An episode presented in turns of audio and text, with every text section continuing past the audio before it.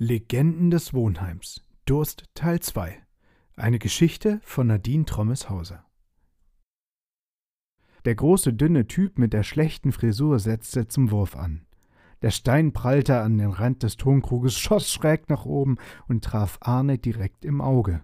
Sein verzerrtes Gesicht ließ nur erahnen, unter welchen Schmerzen er leiden musste. Aber dadurch wurde er bei seinem Ehrgeiz gepackt.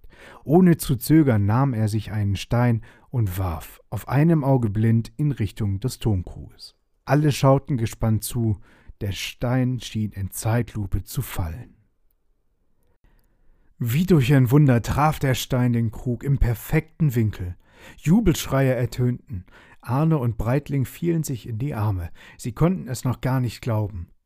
Wie angekündigt bekamen sie endlich das Getränk des Hauses überreicht. Es schmeckte hopfig, vollmundig und die beiden konnten einfach nicht genug bekommen. So verbrachten sie die Nacht in der Schenke und feierten ihren Sieg über die berüchtigten Steinewerfer. Am nächsten Morgen wachten die beiden mit einem dicken Schädel und einem flauen Gefühl im Magen auf, auch wenn ihnen nicht danach zumute war, die Reise musste weitergehen. Zum Abschied gab die Kellnerin den beiden ein Fass des Getränkes des Hauses mit, sowie eine spezielle Mischung, die sie Kadler nannte, die gegen die Kopfschmerzen helfen sollte. Es war eine Suppe aus Kaffee und dem hopfigen Getränk, gemischt zu gleichen Teilen. Nach wenigen Stunden erreichten die beiden eine alte, wackelige Brücke und beschlossen, dort Halt zu machen. Sie trafen auf zwei junge Schmiede, die gerade auf ihrem Weg in ihre Lieblingsschenke waren. Sie stellten sich als Henne und Momo vor. Sie schienen sehr sympathisch, und so beschlossen die Reisenden kurzerhand, sich anzuschließen. Die beiden Schmiede schwärmten den ganzen Weg von der leckeren Schorle, die man nur dort bekommen würde. Die Neugier war geweckt. Die Schenke befand sich in einer Wohnsiedlung, in der vor allem Halunken und schräge Vögel ihr Unwesen trieben. Ganz geheuer war es den beiden nicht, aber sie hatten dem König versprochen, die besten Getränke des Landes zu finden, koste es, was es wolle.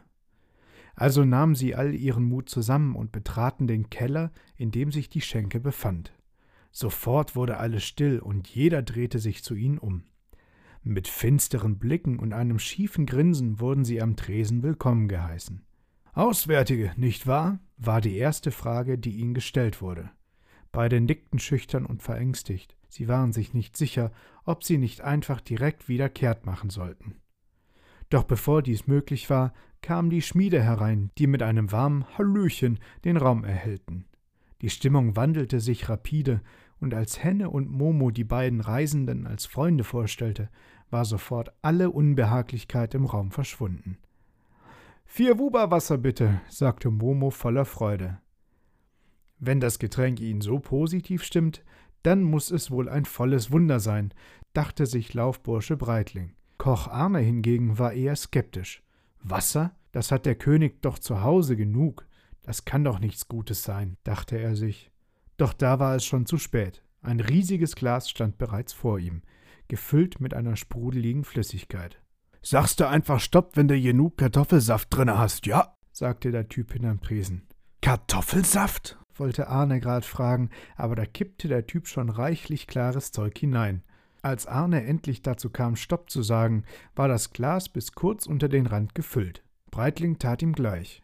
Die beiden Schmiede staunten nicht schlecht, sie sahen sich kurz fragend an und beschlossen dann mit einem Schulterzucken den beiden gleich zu tun. Ihr seid aber trinkfest, gab Henne staunend von sich. Breitling und Arne schauten sich kurz fragend an. Hatten sie einen Fehler begangen? Aber da war das Getränk auch schon fertig gemischt und stand vor den beiden bereit zum Verzehr. Der Typ hinter der Bar fügte hinzu: Wenn ihr das Getränk austrinkt und danach noch wisst, wo ihr seid, bekommt ihr von mir das Rezept und alle dafür nötigen Zutaten. Der erste Schluck schmeckte scheußlich und auch der zweite wurde nicht besser. Aber nach einem Drittel des Getränks fing es langsam an zu schmecken. Sie spürten eine Leichtigkeit und das Gefühl, als würde alles viel mehr Spaß machen als im normalen Leben. Als sie bereits die Hälfte getrunken hatten, schauten sie rüber zu Momo und Henne. Momo lag bereits mit dem Kopf auf dem Tresen und schlummerte vor sich hin. Henne hingegen war noch wach. Doch ganz bei Sinn schien auch er nicht mehr zu sein, denn er unterhielt sich mit einem Esel, der draußen angebunden war. Es schien, als seien die beiden sehr vertraut gewesen, Daher beschlossen Breitling und Arne, ihn nicht zu stören. Als nur noch ein kleiner Rest im Glas war, waren die beiden in so einer Hochlaune, dass sie anfingen, übermütig zu werden. Sie sprachen andere Gäste der Schenke an. Unter anderem zwei junge Damen, die gar nicht in das sonnige Klientel der Schenke zu passen schienen. Karen und Maro, wie sich die beiden nannten, waren allerdings wenig beeindruckt von den beiden Reisenden. Auch Breitlings Zeitanzeiger schien kein Interesse bei den beiden zu wecken, sondern eher für eine schnelle Flucht der beiden zu sorgen.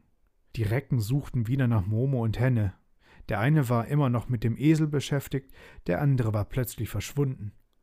Wie sich später herausstellte, hatte Momo auf dem Weg nach Hause die falsche Kutsche genommen und dies erst am nächsten Morgen bemerkt, als er im benachbarten Königreich Moorhardt zu sich kam.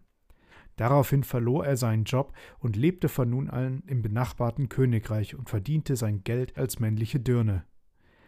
Die beiden Reisenden leerten den letzten Schluck in einem Zug und wollten sich auf dem Weg zum Tresen machen, um nach dem Rezept zu fragen. Doch der ganze Raum fing an sich zu drehen, und jeder Schritt glich einer Unmöglichkeit. Alles um sie rum verschwamm, und es wurde langsam schwarz vor ihren Augen. Was? Dachtet ihr, die epischen Abenteuer von Arne und Breitling lassen sich an zwei Abenden erzählen? Weit gefehlt. Aber für heute soll es das gewesen sein. Und jetzt schlaf gut, liebe Homies.